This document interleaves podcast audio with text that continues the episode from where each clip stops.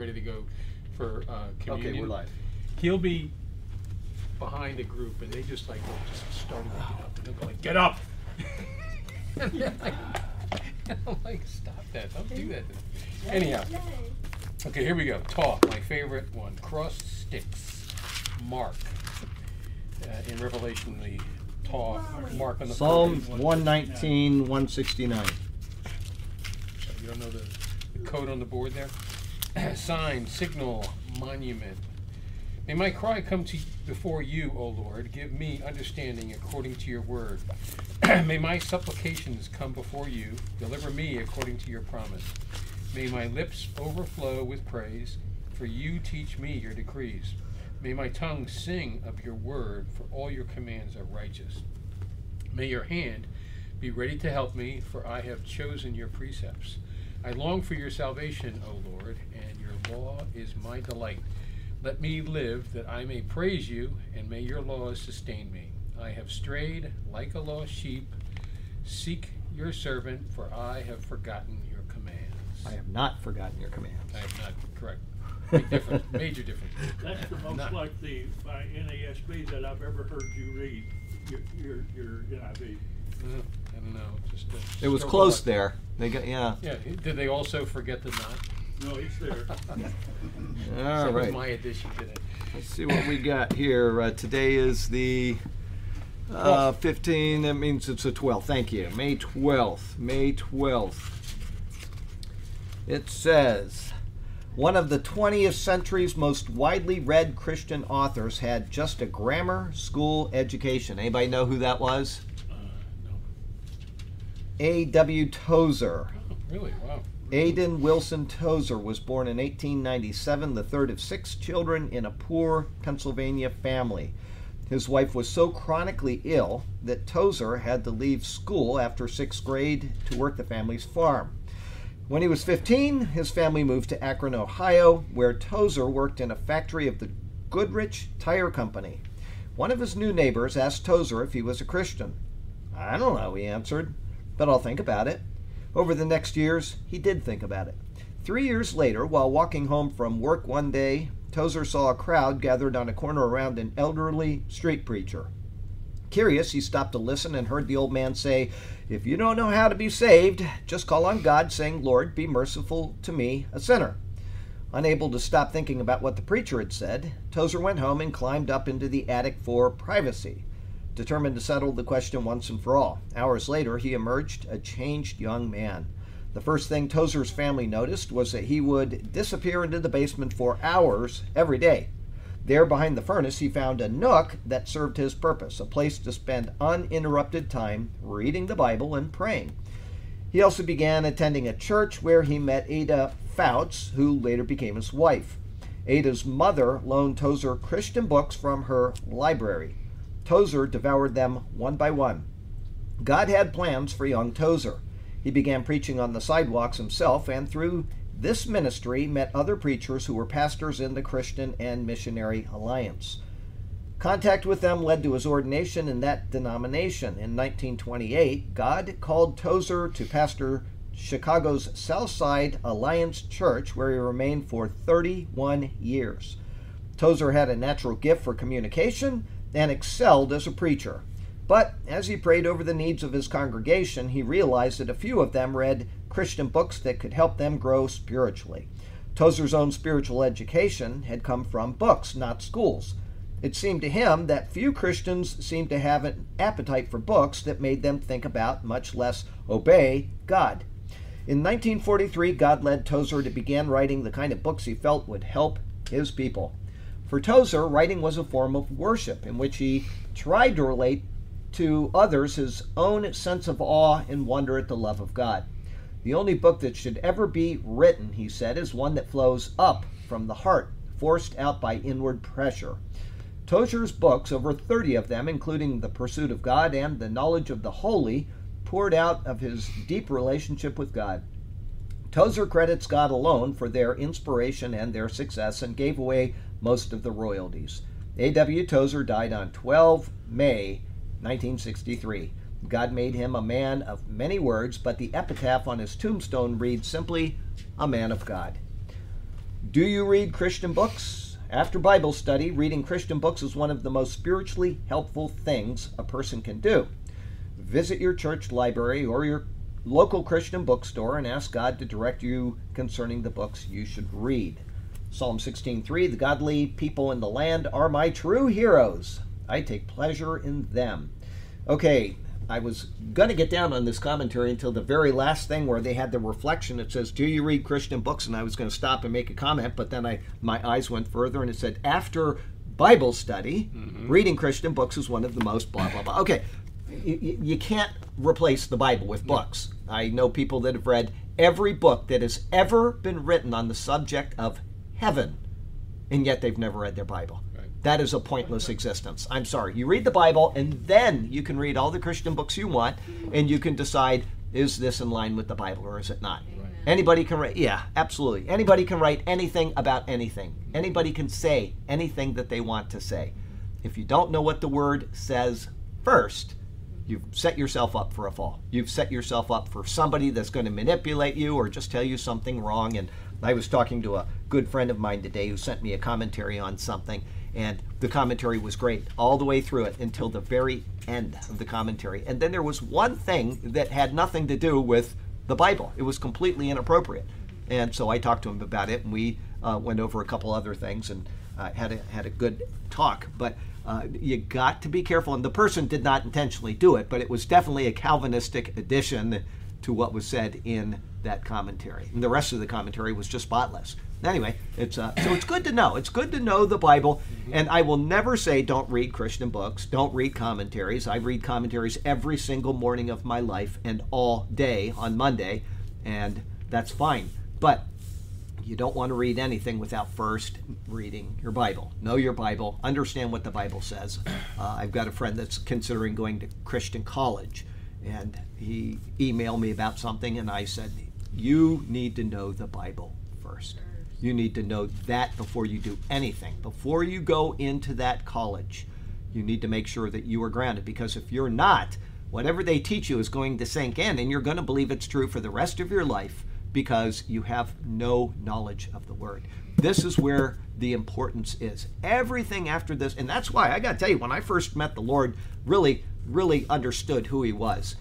When I that first happened in my life, I read this uh, not everybody has the time I did, but I read this 10 hours a day, every day of the week, seven days a week, and I did it for two years. And that's because I had a business. You know, when you're in Florida and it's not tourist season, you got a lot of free time. And I got to the point where people walking through the front door to buy stuff, I'd get annoyed. I'd be like, oh, because I was so into reading the Bible for the umpteenth time.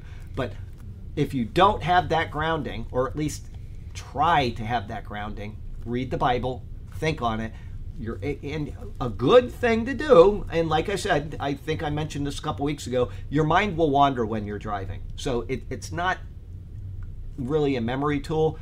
But I listen to the audio Bible. I turn on the car and it comes on and it just plays. And when the disc ends, I put in the next one. And I just two weeks ago put in Genesis again. Got to Revelation and I pulled it out and put in Genesis. You're getting the Bible. You may not be remembering because you're getting distracted and you know there's this going on or that going on but you're getting the Bible. If you're listening to something else, you're not getting the you're Bible. Getting yeah, I mean, and I'm not saying it's wrong. I in no way saying that it's wrong for you to listen to music or to listen to anything else. That's fine. You know, during the day when I'm working, not sermon typing, not commentary typing, during the day, and I'm just doing my regular work, I have music playing all day long. Whatever YouTube picks, unless it gets vulgar, I just let it play. It doesn't bother me. It's just background music, so I, you know, I'm not boring myself to death listening to me. But other than that, um, uh, you know, I can't listen to people speaking while I'm doing my regular work. You know, while I'm, you know, whatever I'm, whatever I'm doing that isn't related to the Bible, I cannot listen to people speaking, and so I have music play, and I don't care what plays. It can be, yeah, I don't like rap, but it, it, can be country, it can be rock, whatever they pick out, that symphony. And the good thing about symphony is when it starts playing a symphony song, it may go on for four hours because it just plays the whole symphony. And so you don't have to think about, oh, I'm not going to click this off, it just plays. So whatever comes on, I don't care. But there's nothing wrong with that, and I don't want to, you know, belittle anybody that listens to whatever they want to. But the priority when you can should be the, the Word of God. It should be because you are uh, in need of putting that in first in your life, especially when you're going to church or when you're going to a seminary or when you're doing anything where somebody can influence you. Um, you know, I, I, won't say where this came from because I don't. Uh, somebody sent me something about the temple in Jerusalem. It's where the city of David is. It's not the Temple Mount, and it, it was one of the goofiest things I've ever seen. Um, and so I made a very short comment at the bottom of the video, which normally I don't, but it was just so dumb. I said, "How ridiculous!" That's all I said. And the guy came back and he started arguing. Well, you must not love Jesus because you don't care where the temple is. And I said, try reading John 4, 21 through 23. Mm-hmm. We worship in spirit and in truth. It doesn't matter where that temple was mm-hmm. because that temple had a purpose and it was lead to lead those people to Jesus. That's what the purpose of the rites and the rituals of the temple was. If it was on the Temple Mount, which it was, because all you need to do is go to Josephus and he describes what it was like okay, the size of it. It wouldn't fit anywhere else in Jerusalem. It was definitely the Temple Mount. But people don't want to hear that. They want the new thing, the new book that came out. They want to argue that type of thing. That's fine. It doesn't really matter.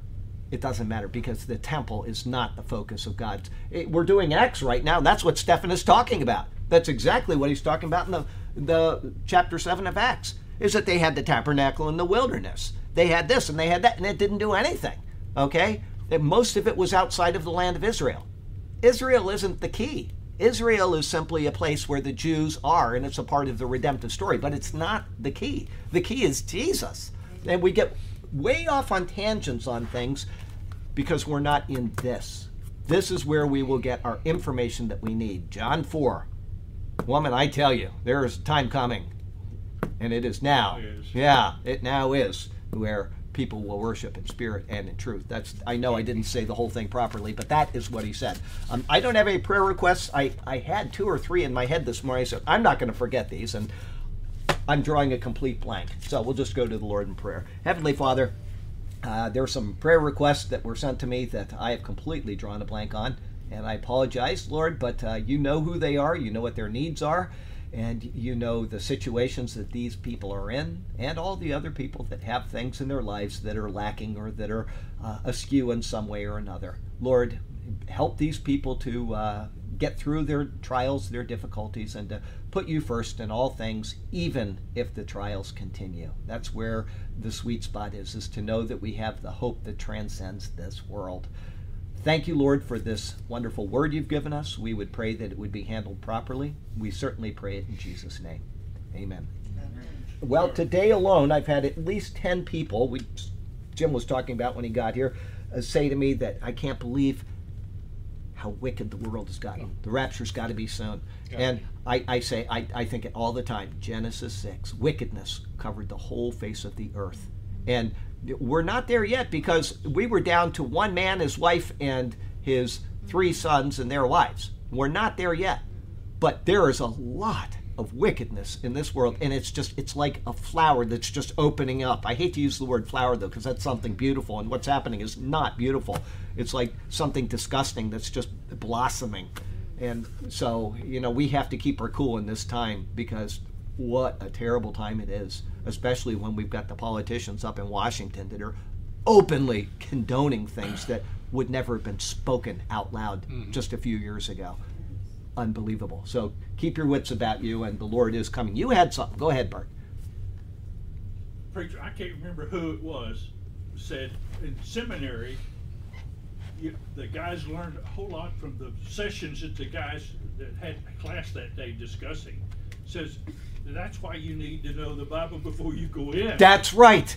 That's exactly right. If you don't know the Bible before you go in, whatever they teach you, that's going to set. And that's why we've got Methodists, because they go to Methodist universities and they accept that premise and they teach Methodism. And that's why we have Lutherans and all these people with their own individual seminaries and they stick to the party line because they didn't know their Bible first. Very few people will go into a seminary and say, I already know this word and he's thinking about going to Christian college. And I gave him some advice on that. I, you know, this is what's going to happen. You need to be prepared. You need to actually. I was talking about him. Well, I, I just didn't want to be general, but I don't think you care. So, um, yeah, you need to be prepared for what's coming, especially by saying, "I'm going to dedicate my time this year before I go to reading this word. I'm just going to read it every chance I can get because." And it's not that the people intentionally teach wrong, but they learned wrong, they learned wrong, and you just it's a succession of wrong learning. Okay? And unless we can get through that, we're not going to be able to get out of whatever we were incorrectly taught. And there are certain disciplines you've never heard of when you go into a college, and they don't talk about them in churches for the most part. Okay, and there are things that will give you a background of what you will be telling to your church or to your, you know, the, your Bible studies, and so that's always going to be in there. And if it was wrong from the start, your thoughts about whatever you are teaching that deal with that issue will be wrong. So you have to be able to say, I know that what I was taught today was not biblical. I have to do it because this is my course.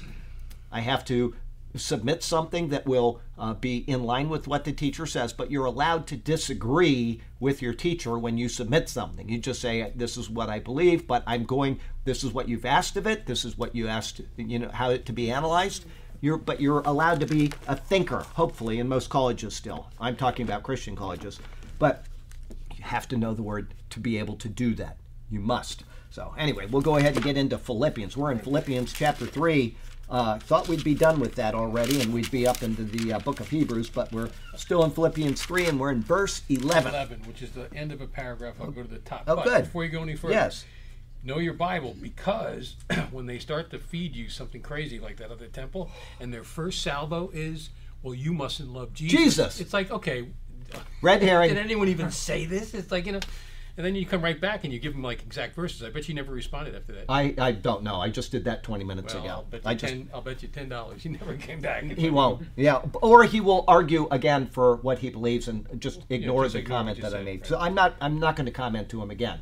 I just wanted him to know that what he said was ridic- It will was very ridiculous. But beyond that, um, And you uh, can say that with confidence because you knew. no, your Bible. absolutely, absolutely, Simple as that. Comment. yes. Um, they say the one who um, picks out the counterfeit money, he only studies the real thing.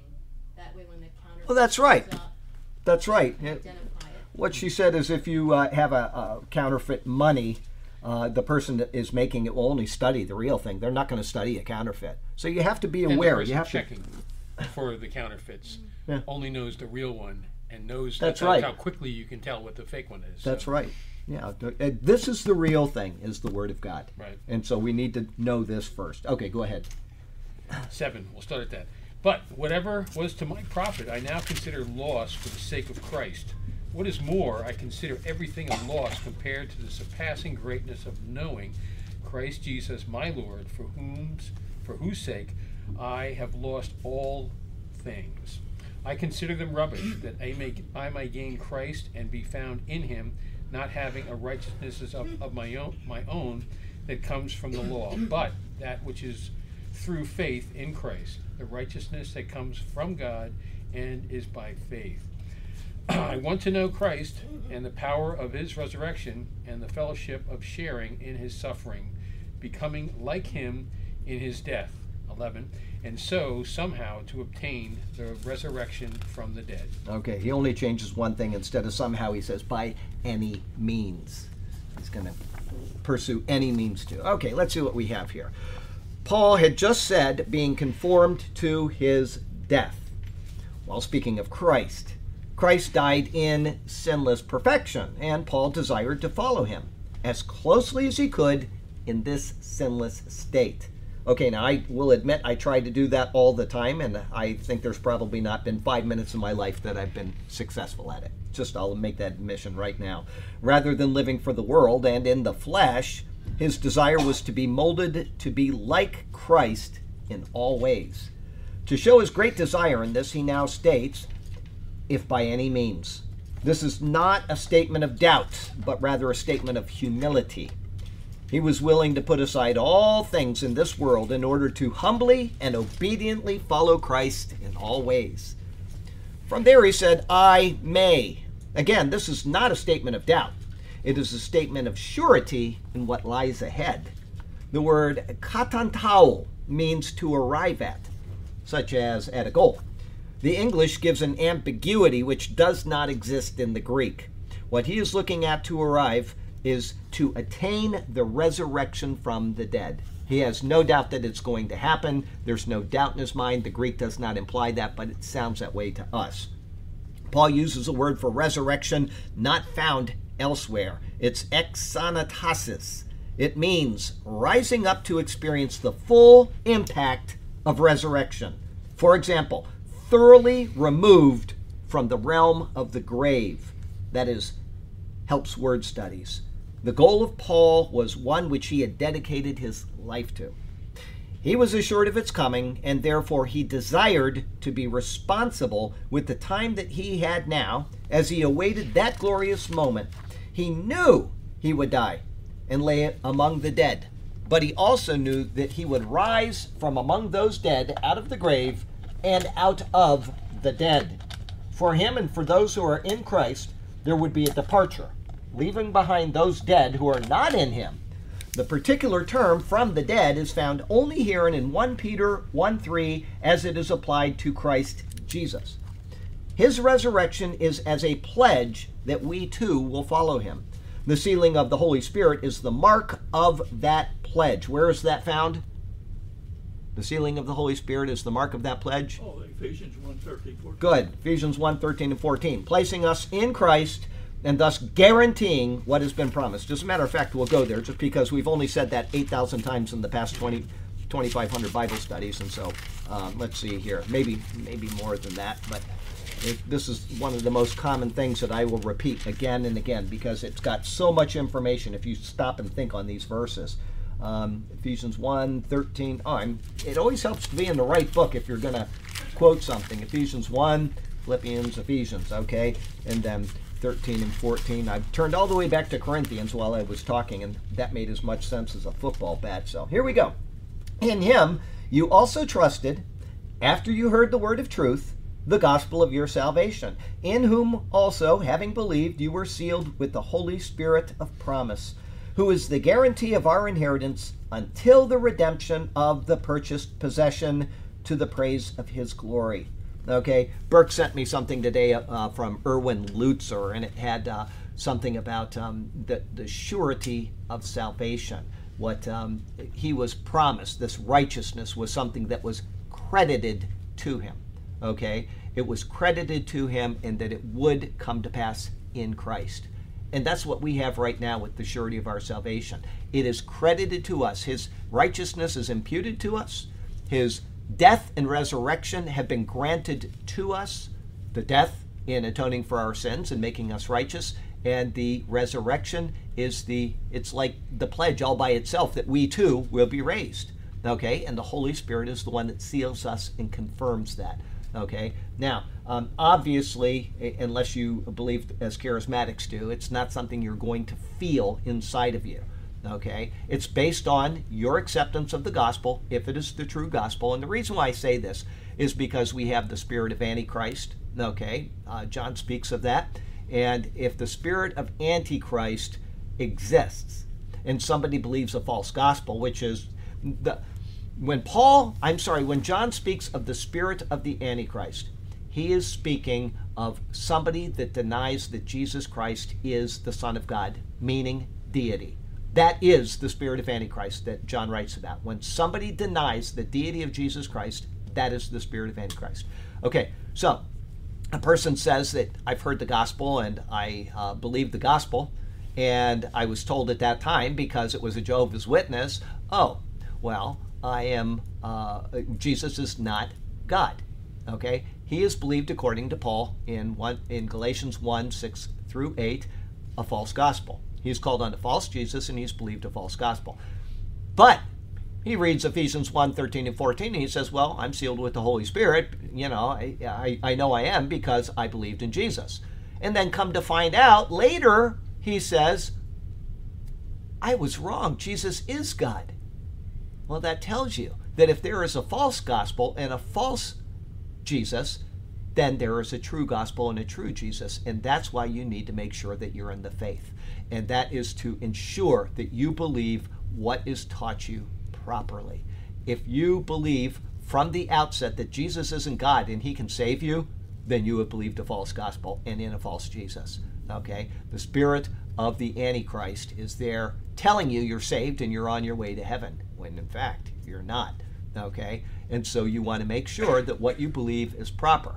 Now, that's one of the things I say when you present the gospel to people, you want to keep it as simple as possible. Okay, you don't want to get into all of these things that are irrelevant to the gospel message itself because the gospel is very simple. Christ died for my sins, Christ was buried, Christ rose again. If you believe that, then you'll be saved. Okay, but if somebody tells you in advance the way the Jehovah's Witnesses would, they'll come in and they'll say, "Well, God created a man, and he, you know, you'll never be saved."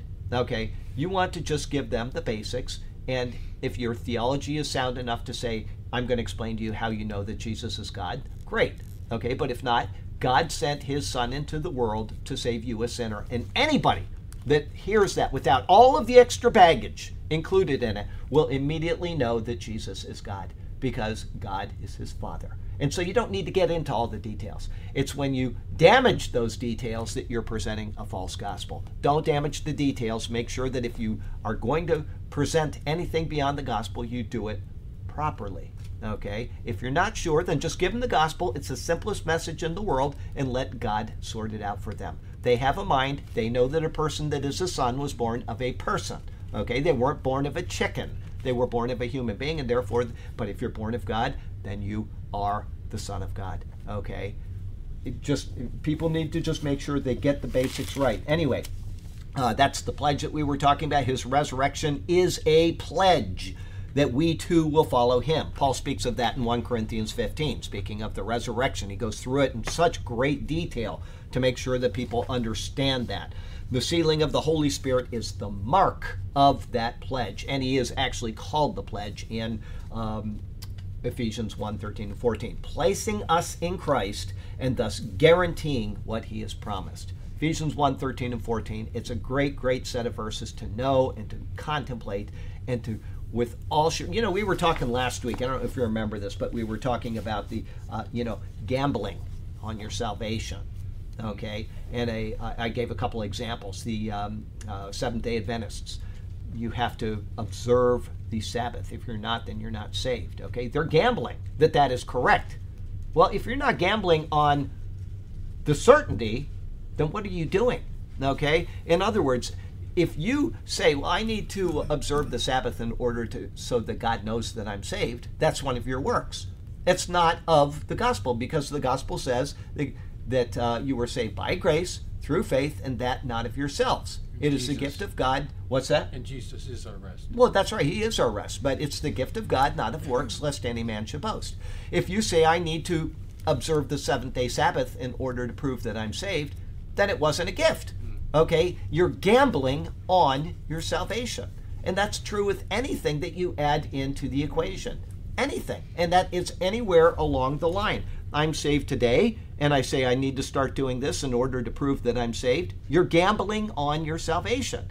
You are the one that is making the path, and it's never going to get you there, ever. Only Jesus, only Jesus is the Savior. When you believe that, you will be saved. You don't need to add anything onto it. You don't need to add any of these legalistic things that people add in. They're if, all measured by man. They're, that's exactly what I'm saying. They're all measured by man, either by yourself or by your preacher or somebody else. Man of some sort has become the standard of what you must do in order to be saved. And that's not what the Bible says. The Bible says that you are saved by grace through faith. Okay? And that not of yourselves. It is God who is the standard. If you've put your trust in Him, then what are you doing with all of this religiosity? Put all of that behind you and trust in Christ and in Christ alone. Okay? All of the good stuff that you do after salvation, all of it is fine. I would never tell somebody that you should not be reading your Bible and applying that to your life. You'll never hear me say that. But that is not what saves you. What saves you is belief in what Jesus did. All of this stuff that comes afterward is great. That is what we are to do, and that is what we are expected to do. But if you don't do it, you're the one that is going to suffer the loss. not the Lord, and you will not lose your salvation. I don't know how people can read these things. Let's go there right now. I'm going to take you to 1 Corinthians chapter 3, and I'll read you that, and I'm going to take you to 2 Corinthians chapter 5, and I'll read you that. I don't know how people can read these things and say, oh, well, yeah, but here it is 1 Corinthians chapter 3, and I'm going to take you down to verse 11. For no other foundation can anyone lay than that which is laid, which is Jesus Christ. He's the foundation. That is the salvation. That's it. Now, if anyone builds, so you're doing your thing after salvation, is what Paul is speaking of. If anyone builds on this foundation with gold, silver, precious stones, wood, hay, straw, I read my Bible, I apply the Bible to my life, I do all the things that God expects of me. Okay, each one's work will become clear. If I don't do those things, then they'll be burned up. Some will be purified in fire, some will be burned up in fire.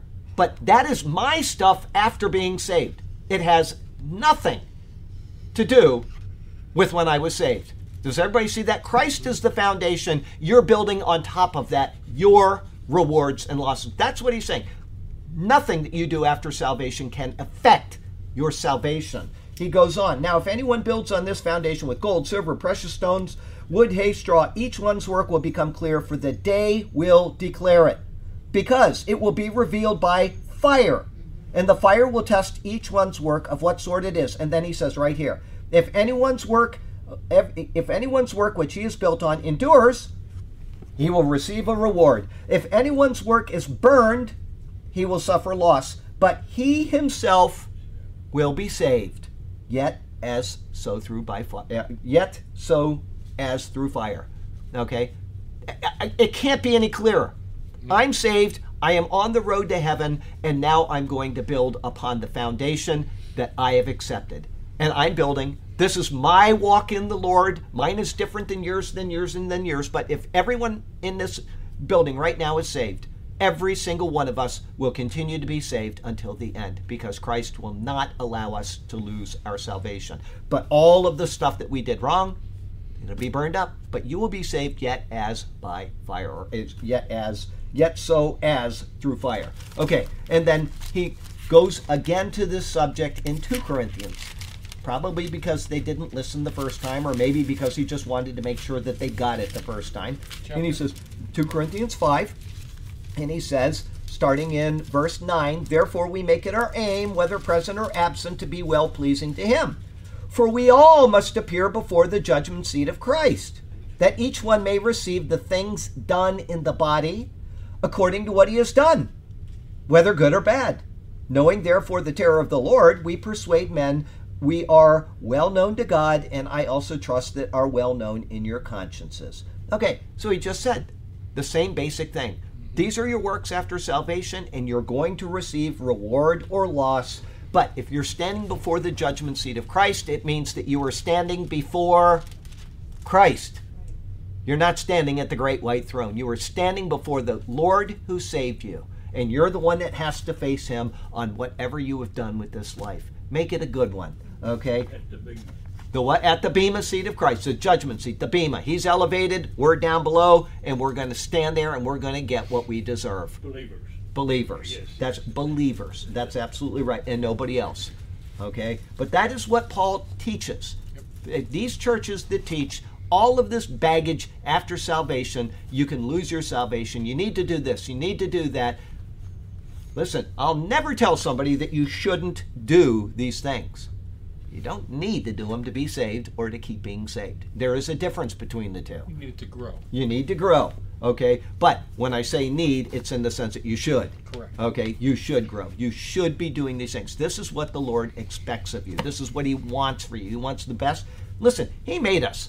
We're human beings. He fashioned us. He knows what's going to work. He knows what's not going to work. He knows that if we don't do these things, we're going to have our own troubles in this life.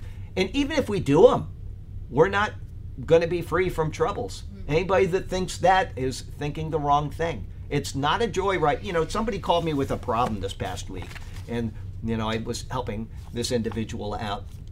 You know, just listening, and and I said, you know what? I when I am in Christ and I'm doing my thing every day, it's not being in Christ and having the hope of Jesus. I want to make sure I'm saying what I said properly. Having the hope of what Jesus offers gives me all the joy in the world. But in this life, right now, I don't have a lot of joy. And I'm going to tell you that. I'm going to be as honest as I can. I don't have a lot of joy. I work hard. I'm tired every single day. I get frustrated. Hideko wakes up and all the dogs start barking right in the middle of typing a commentary. Whatever. Okay. Now, I love the dogs and I love the noise, but Your it's just.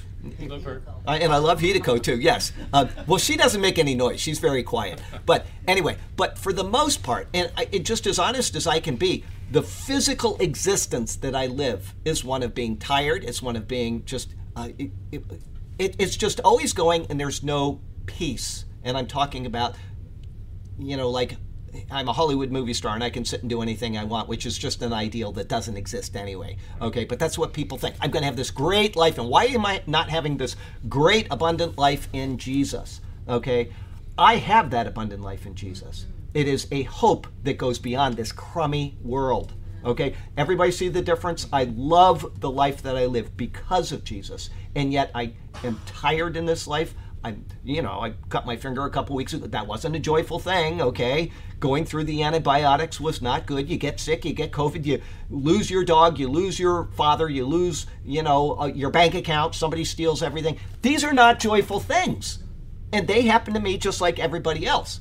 Just because I preach all week long and I tell people about Jesus does not mean that I don't go through those as well. And I would love to have them end.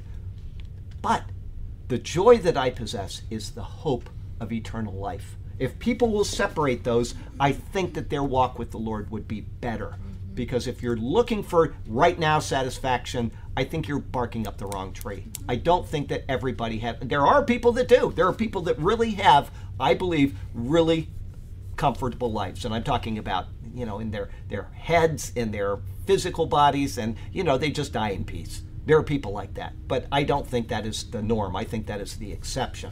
Okay, it's like there, you hear about the woman that had a baby and she didn't have any pain at all, right? That is not the norm. I got a grimacing face over here right now. That is not the norm. Okay, the norm is exactly what the Bible says. I will multiply your pains in childbirth, and that's what you're going to face. Okay, but the same thing. Most people have lives that are difficult, that are lacking a physical right now joy. And I want, I, once again, I want to say it one more time so nobody misunderstands me. I have all the joy in the world because of what Christ has offered, and that's all I care about. If I cared about this life right now, I might as well just get out of.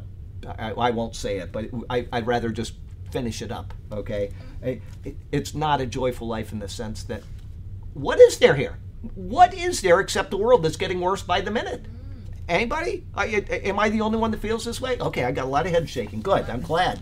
Right. Oh, I, it, I'm so excited about what Jesus offers me. My hair's standing up while I'm talking to you. That's how much I love the hope of Jesus, because this life ain't getting it. Okay? Life application. Paul was assured of his position in Christ, and he desired to live for Christ because of what that meant. It doesn't mean right now. Paul was the one that was in hardships and troubles, and I was shipwrecked often, and I was beaten. He wasn't saying, Oh, I'm enjoying this. He was hating being beaten. As a matter of fact, one time he was going to be beaten and was so life threatening that he said, I'm a Roman citizen. You can't do this to me because it probably would have killed him. All right. So he wasn't enjoying these things. He was telling us for our benefit that this is what we can expect in this life. He desired to live for Christ because of what that meant. How troubling it is that we often are confused as to whether our salvation is really true or not. Let God be true, but every man a liar. He has promised, He, Christ Jesus, will perform. It's what we were talking about with Abraham. Man, Abraham, let's go there before I finish this life application. Genesis 15. All right. I've never really thought of it as being asleep the entire time, but it could be something that Burke had uh, sent me today on uh, uh, a particular issue. And it was speaking of Abraham. And I suppose, I went back and I reread it, and I suppose you could infer that he was asleep during the whole thing. I don't know if I've never come to that thought in my head before, but it could be. Okay. But the point isn't whether he was asleep or not. If he was, great, it makes it all the more poignant. But here we go. Here's what it says. Um, And he believed the Lord and he counted it to him for righteousness. That is the, the statement of faith. Abraham believed first, and then God counted it to him for righteousness. Then he said to him, I am the Lord who brought you out of Ur of the Chaldeans to give you this land to inherit. And he said, Lord God, how shall I know that I will inherit it?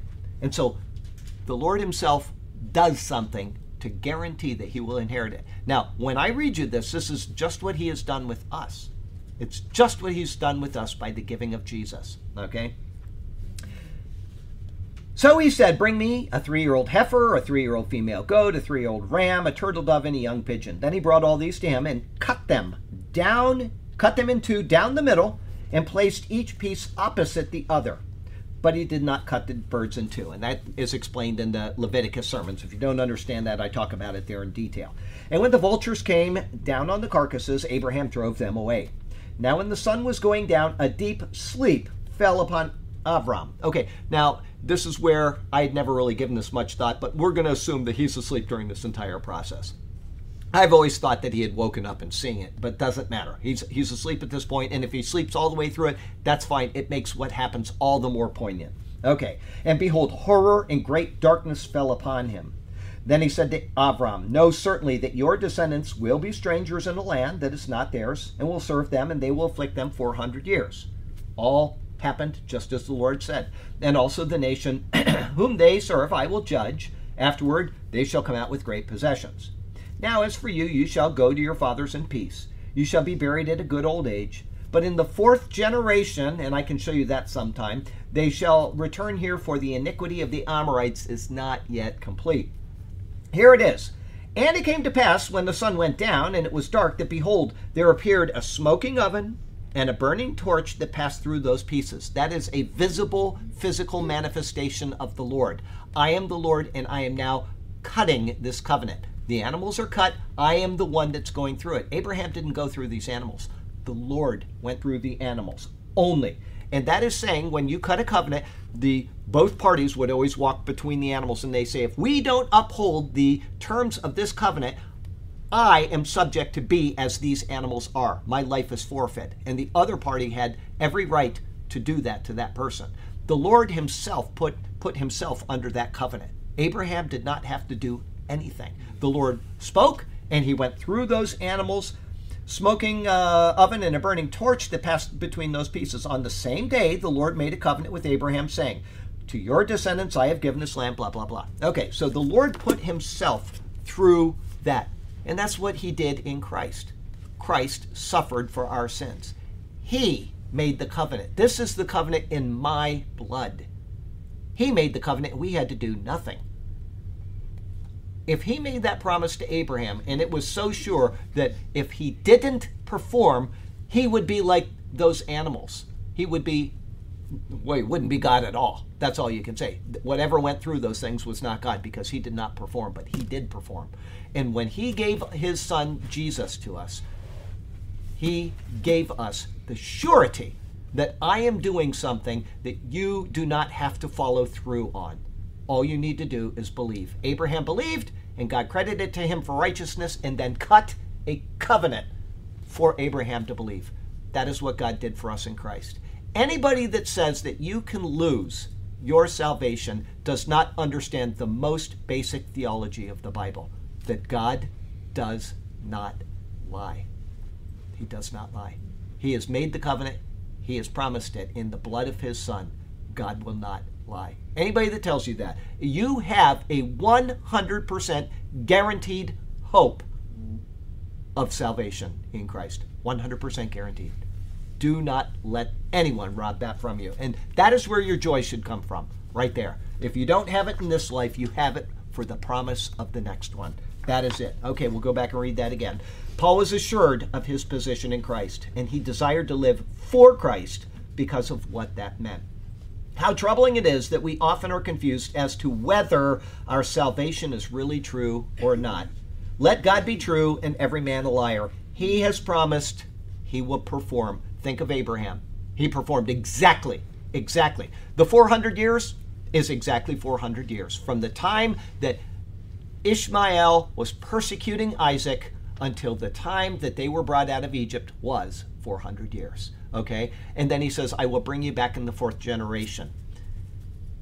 And you know what? When you read the Bible, there are some people that had five generations or six generations of people that came out from Egypt. But one line only, one line recorded the years of the lives of the people. Judah. No. Really? Aaron's line. Oh, Levi. Wow. Levi. Look at that. One line, and it shows this guy married this person's, uh, this guy married this person's daughter or something, okay, Jochebed, okay? And if you follow the years of their lives and the generations, one, two, three, four, and they're the only ones that are recorded with the ages within that to let you know that it was exactly four generations. Some were three, maybe. Some died off, maybe. I'm not talking about uh, tribes. I'm talking about individuals. Whatever. There's all kinds of stuff going on. There's longer. There's this guy brought out his great great grandchildren. You know, Joseph. Uh, it said he had him sit on his knees to his children's children. I think. Whatever. Okay. But you can deduce that it wasn't four generations for everybody, but the one generation of or line of people that has their ages recorded is the one that is the fourth generation. So everything that he said to Abraham, everything that he said was true. It's recorded in the Bible and it was true. Okay? All of the other things don't matter. The only thing that matters is what he said and that there is a fulfillment of that. And if there is, then it came to pass. That is how sh- true and sure your salvation is. If you read the Bible and you know these things, uh, the reason why that came to mind is my friend emailed me uh, about three or four weeks ago, and he said, I don't understand why this statement is in here about this person, talking about the ages and all that. And I said, Here's why. And I went back and I copied from my old sermon, I plagiarized from myself, and I said, Here, this is why. It's because it's to prove the promise all the way back that we just read right here. We have a sure word, we have a sure hope, and we serve the God. Not just a great God, we serve the God, the only God. If the promise is ahead of us, then we really will meet up with it some wonderful day. It's coming. Okay, the world's getting terrible. It's getting worse by the day. We're frustrated. He and I were talking terrible thoughts here a little while ago, saying, don't say that during the, the Bible study, okay? We're trying to comfort each other through the, the grief of this world, okay? Should we not be striving to emulate the Lord while we await its arrival? Shouldn't isn't that what we should be doing? So when people aren't doing that and they're saying, "Well, you know, I don't understand why Jesus is beating me up because this is a bad world. This is a terrible world. He's not beating you up. He put you in the world to live it, and it's going to be good sometimes and it's going to be difficult at times. That's going to happen." Paul says everybody in Christ can expect persecutions. I know that's Charlie Garrett paraphrase, but that's what he said.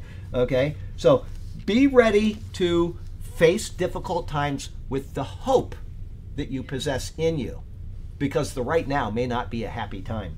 Okay? We're in 312 now. 1633. What? 1633 of John. John 16 33. Oh, yes, I know what that's going to say. I'm not going to say it because I could be wrong and then I'd look like a dummy. But I'll let you know if I was right in a second. 16:33. Um, yeah, that's not the one I was thinking of, but it's just the same thought. These things I have spoken to you, that in me you may have peace. In the world you will, not maybe, you will have tribulation, but be of good cheer. I have overcome the world. That is our hope. Christ has done it. We will do it because we have the surety, the pledge that He has given us of that. If you have believed properly. Jesus Christ died for your sins. Jesus Christ was buried. Jesus Christ came out of the grave, proving that He is God and proving that He has taken away, removed your sins.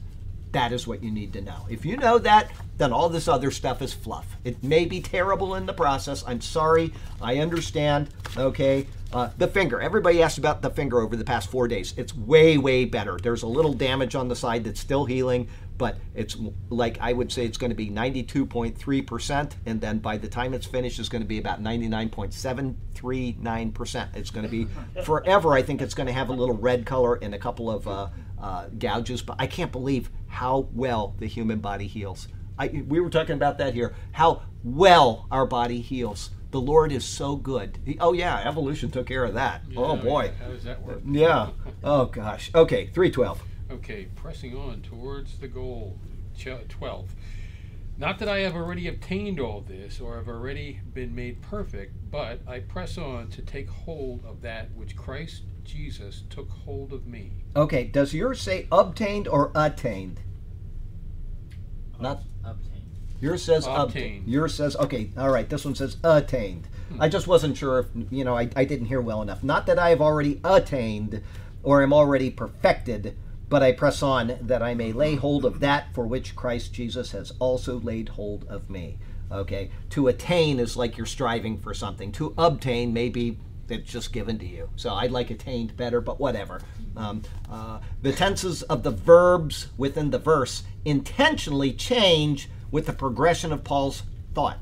Scholars struggle over and argue over the exact reading of what he is conveying. But despite the nuances, the overall picture here and for the next couple verses are those of the Greek races. There is a prize at the end of the finish line, and Paul describes the process from beginning to end concerning that goal. If that is kept in mind, then an overall understanding of his words is more easily grasped. He has just spoken of the resurrection from the dead, his words, resurrection from the dead, and now he introduces the thought of being perfected. He has drawn together the two as if they have the same overall meaning. He is seen this is seen also in Jesus' words found in Luke 13. Let me see if I can find Oh, out you're what I for that. Let me just say. Yes. Pain implies implies work. Yeah, well, it, it does, but at the same time, he's talking about the resurrection of the dead. Correct. Okay, so right. he, he knows that he's already got it. But Luke um, thirteen thirty two, he says, what does he say there? Um, oh yeah, and he said to them, "Go tell that fox, behold, I cast out demons and perform cures today and tomorrow, and the third day I shall be perfected." Nevertheless, I must journey today, tomorrow, and the day following, for it cannot be that a prophet should perish outside of Jerusalem. Jesus ties his death in with being perfected.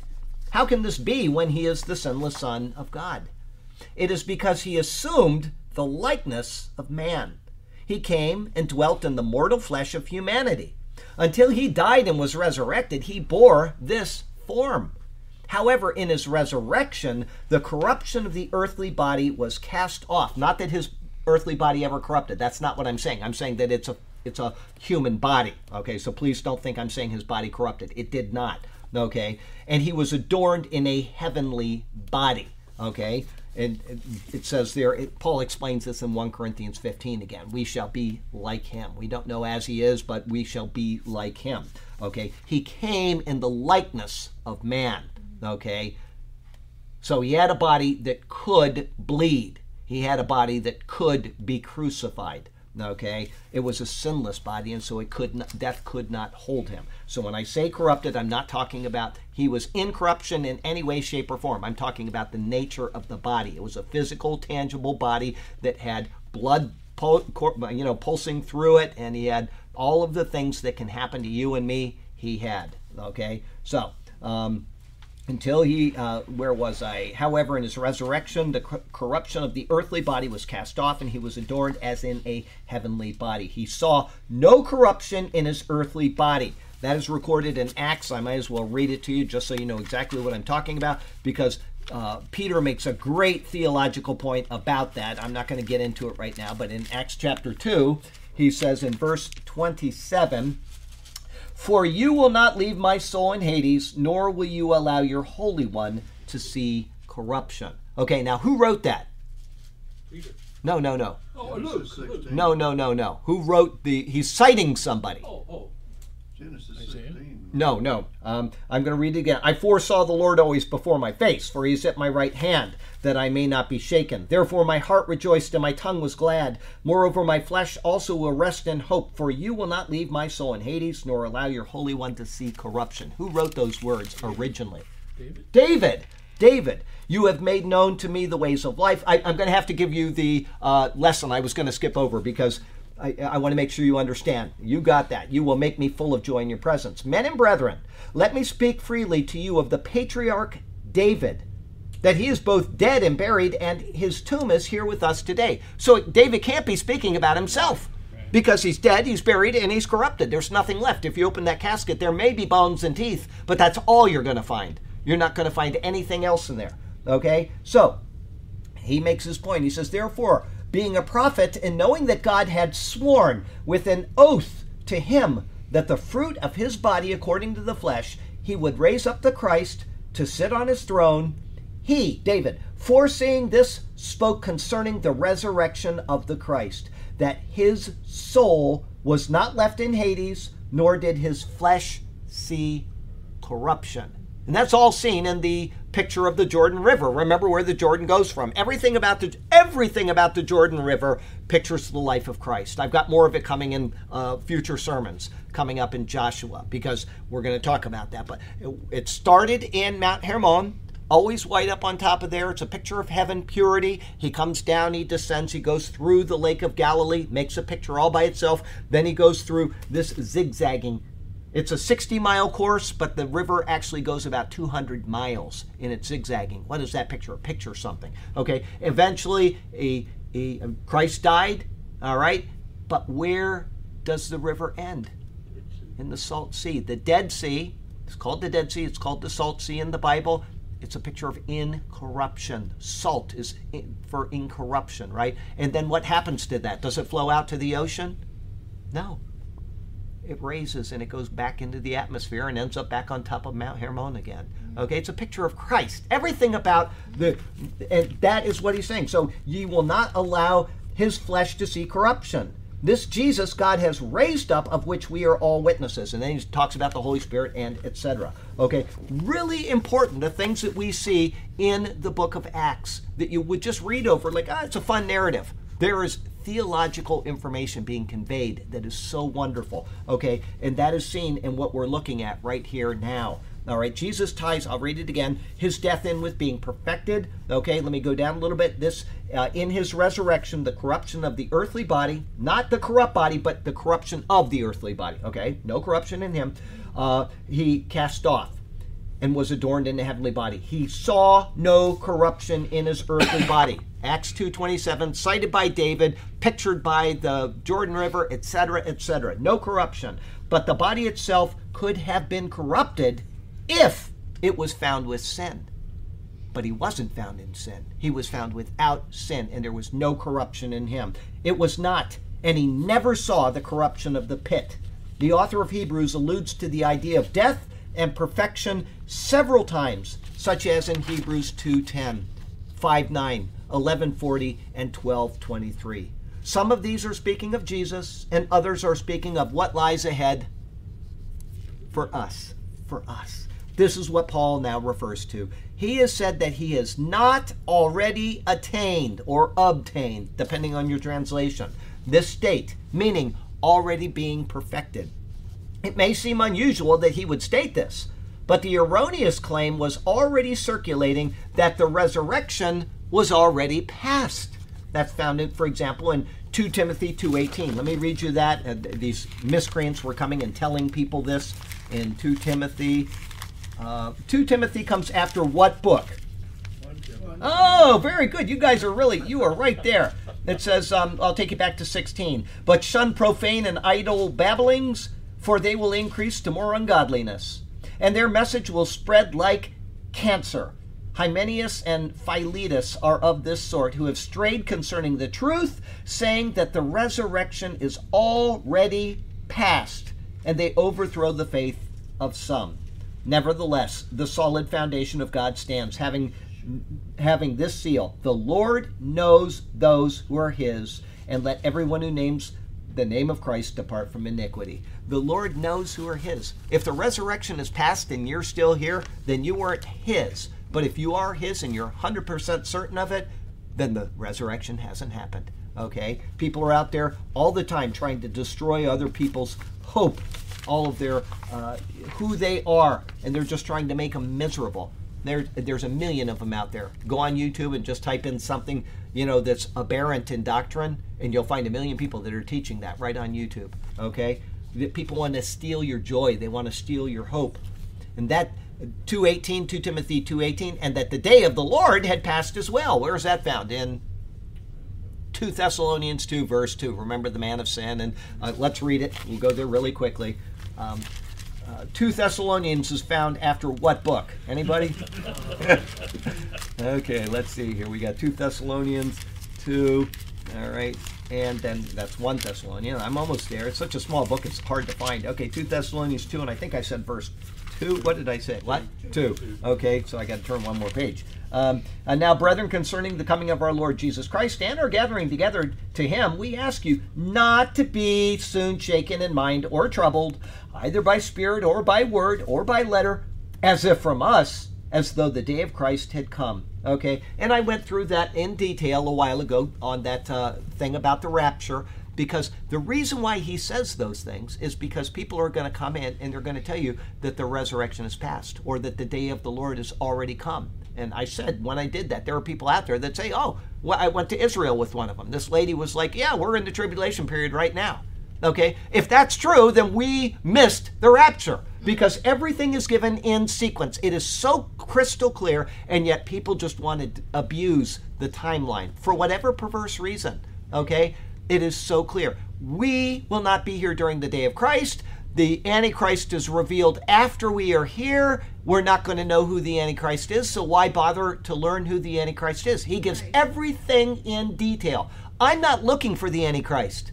I'm looking for Christ. I'm waiting for the rapture. They can worry about the Antichrist. Right. They can worry about that. I'm not, that doesn't concern me at all. Okay, there's, what? It's a long seven years.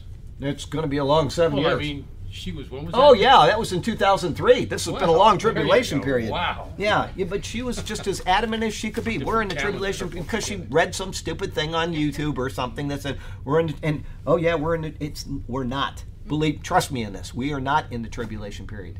All right.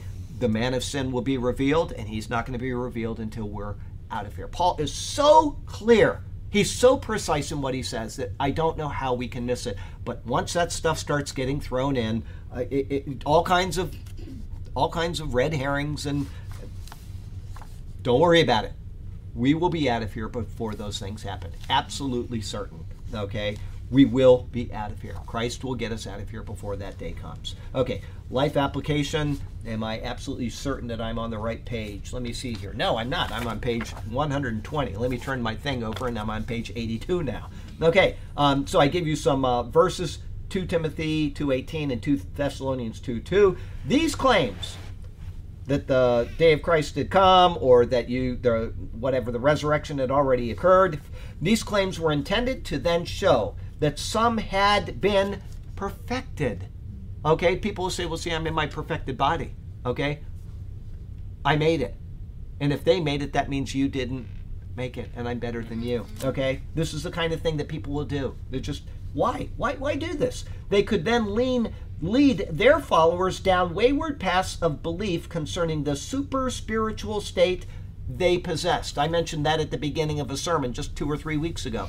All over the world, right now, right now in the world, there are like 15 people that have documented, I am the Messiah.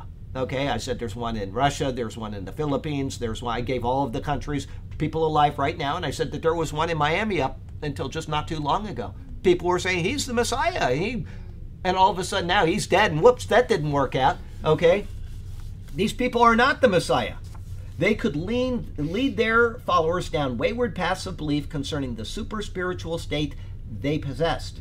This heretical doctrine still exists and i gave this guy as an example. David koresh claimed that he was the lamb of god of the book of revelation and they believed him. And so what did he get to do? Do you remember what he did with all of the guys wives. He got to sleep with all of their wives that's his goal in life. Unbelievable. Yep, he's the Lamb of God of Revelation. Others have made claims that they are the embodiment of Christ or that they have been perfected. These claims always lead people down the heresy highway. Always. Paul is warning against such things, stating that he remained in his earthly body and the final goal still lay ahead. Okay? Because, you know, I don't know if you've ever seen the movie The Man Who Would Be King. It was Sean Connery, and it was a good movie. You know, it's just one of these tales of uh, these guys go off and they look for, uh, it, like Shangri-La, but it's not. It's There's a name for it. Anyway, and they went to this place, and, and uh, Sean Connery is with Michael Caine. It was a really good movie. Okay, it yeah, it was one of his cheesier ones, and he's done a couple cheesy movies, but it was good. Okay, so they go off, and uh, certain things happen that are so coincidental that Sean Connery starts thinking he's a god. I don't want to give it all away, but at the end, he finds out he's not a god. Okay, uh, it's a fun movie, so go ahead and watch it. Michael Caine always makes everything interesting. He does really good job in his movies. Sean Connery is just, you know, he's he's just a great actor, and uh, I think they were both in the movie about D-Day, weren't they? What was it called? Uh, the Longest Day. Was that what it was? All of those famous actors. I think both of them were in that movie. I may be wrong. I know Sean Connery was. But anyway, um, uh, watch it if you want just something fun. There's nothing vulgar, there's nothing disgusting in there. A lot of funny things that happen to some of the people they encounter. It really is a fun movie. It's called The Man Who Would Be King, and you did see it. I saw a head shaking. Anybody else see that? No. Okay. Don't think so. Check it out. It's an older movie, but it was very well done. Okay, um, but the point is that, like Sean Connery in the movie, finding out, these people eventually find out. You know, sorry, you're not God. And they're going to have to pay for it in the end. Okay? So, um, where was I? Uh, this is important to understand as well. Um, uh, okay, let me go back up here. Where was I? Oh, yeah, these claims always lead people down the heresy highway. Paul is warning against such things, stating that he remained in his earthly body and the final goal lay still ahead. Because of this, he contrasts the notion by saying, But I press on. That's the way I feel every day when I get up and I just can't stand. I'll tell you what, something happened. I always go to a prayer circle over here on um, Gateway every Tuesday morning. I didn't even realize it until Thursday that I had missed it this week. First time I've ever missed it since I started going. I woke up on Tuesday morning. Remember how tired I was Monday? Monday was one of the toughest sermon typings I've had in a long time. I, my brain, I emailed somebody, I said, I think I broke my brain today. I, my friend Bob, I I think I broke my brain. I was, I was completely done. And I woke up the next day and I was still so tired that I, I completely forgot to drive over there. It's like a five minute drive, and I, I didn't remember it until Thursday, uh, Wednesday, yesterday. So last night. Anyway, um, so uh, I press on, and that's what we have to do. You press on. No one presses on towards that which they already have attained. Instead, they look ahead to a prize which is still out of reach. Thank God that we have that hope because people in this world, they're, you know, didn't get my vacation this year. It's the worst thing in the world. So what? You know, I got I got an eternity of vacation coming up. We get so caught up in this world. Let Jesus fill you when you won't have to worry about those things. Um, they look ahead to a prize which is still out of reach. Paul is not speaking of salvation, but of the state which is promised because of salvation. This is important to understand as well. If misinterpreted, one could come to the conclusion that he is still unsure of his own salvation and was still working to ensure he would, in fact, be saved. That is not what Paul is saying in any way, shape, or form. He is speaking about the goal which lies ahead, the wonderful goal that he is working for so that he has a good reward. Not a salvation, a good reward. Okay? He is speaking of what salvation promises. Until he was perfected, put that in quotes for you, until he was perfected through death and to the new body which lies ahead, he was striving to be as Christ like as possible while still in his earthly body. Okay?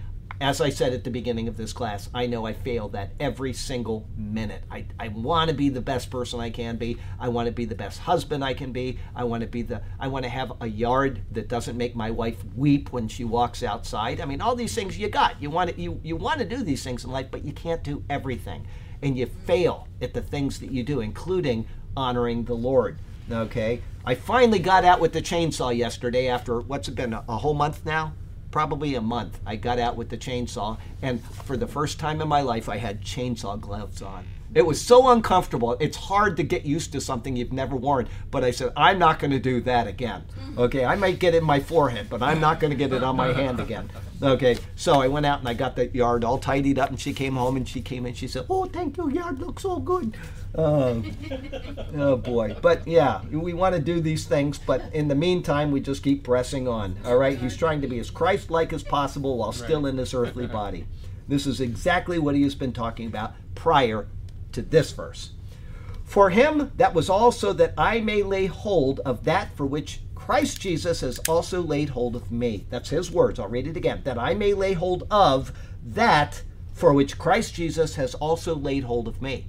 Christ is, you know, I tell people, you know, I understand that it's hard to hold on to Christ. And sometimes I feel like I'm slipping. I'm talking about me, Charlie. Mm-hmm. Okay? But I know that he has got both arms all the way around me and I'm not going to slip. Even when I feel like I'm I'm failing. He's not. He's not going to fail. Okay? So, he was uh, striving to be perfected because the perfected Christ had granted him the surety of future perfection. Christ was the initiator and grantor of that promise. And so Paul, admitting that he was still imperfect, perpetually strived for perfection in order to be pleasing to the perfected one, Jesus. And that's all we can do is strive. We're never going to make that in this life. We are never going to make that state. When you say, I just know I'm failing the Lord, yeah, you are. Okay? Doesn't matter. You're doing your best, then that's all that matters. Okay? Because we will never be perfect in this life. All right? That is one of the heretical doctrines that is taught by some charismatic churches, where you can attain sinless perfection in this life. In fact, it's become common in several other denominations as well that you can attain sinless perfection. That is one of the most damaging doctrines for the people in that church that I could ever imagine. I am there, you are not, and you're a miserable person, and you need to keep coming so that you can learn from me how to be perfected. I'm sorry, that is a disgusting heresy.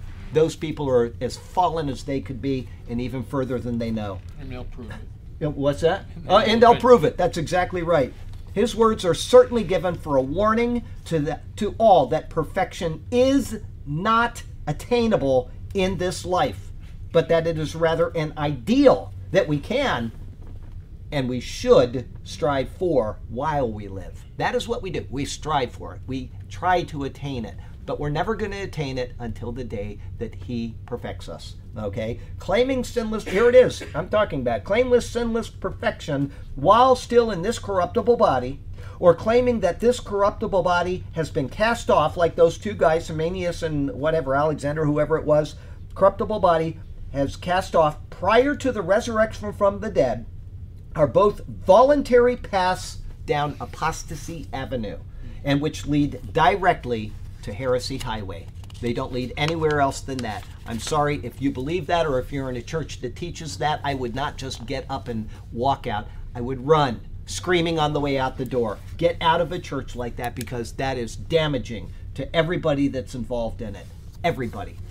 Life application we can and should strive for perfection, and we can and should strive to emulate Christ in all ways. But we should never claim that we have arrived or follow anyone who makes such a claim. This will only happen when Christ comes and perfects all of us together. Until then, let us be wise and sober about our fallen nature, lest we get caught up in some serious error. Okay? That is. is oh, absolutely. Are the everlasting arms. Absolutely. That's the verse we have on the picture in the back there. Underneath are the everlasting arms. Okay? Um, as a matter of fact, that's what uh, I opened that in a sermon just recently. Or maybe that's coming up soon. I think, hang on. Yeah, I think it's a sermon that's coming up, and I'm going to give away the sermon. I don't want to do that. Let me see here. I, it's in Deuteronomy. It is. It's in the one coming up. Number four, not this coming week, but the week afterward. Uh, yes, uh, Deuteronomy 33. I was thinking 32, and I because I just finished up Deuteronomy 32, and we're in 33, and I can never remember if it's what I'm practicing or I'm going to. But where is that? Um, 27. Uh, there it is, 27.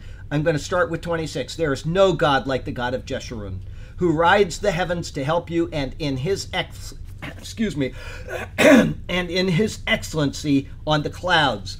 The er- eternal God is your refuge, and underneath are the everlasting arms. He will thrust out the enemy from before you and will say, Destroy. He will do it. We're not going to do it. He's going to do it, and it is coming soon to a rapture near you. Praise God. Okay, we're in verse 313, and I'm sure we've got enough time. We've got nine minutes, so. Brothers, I do not consider myself yet to have taken hold of it, but one thing I do, forgetting what is behind and straining towards what is ahead. Oh boy, I can't wait to do the next one. We got to wait till next week, but okay. Brethren, I do not count myself as to have apprehended, but one thing I do, forgetting, excuse me, forgetting those things which are behind and reaching forward to those things which are ahead. I hope we have time for this. Let me see how long this commentary is. 313. We're going to make it. Okay. The words here restate what he just said in the previous verse. It is an emphasis that his audience is to pay heed to. Not that I have already attained or am already perfected, but I press on that I may hold lay hold of that for which Christ Jesus has also laid hold of me. Brethren, I do not count myself to have apprehended, but one thing I do, forgetting those things which are behind and reaching forward to those things which are ahead. He begins with brethren here to under, to ensure that they know that they are all on the same level. All of them. I'm writing to you, you're all on the same level, folks. He is not elevated above them in this most important matter. If this is so, then what he will say pertains to them, and it pertains to any other brother in Christ as well. And so, with that understood, he begins. In addition to the emphasis provided by the restated repetition, the words I and myself are emphatic in the Greek.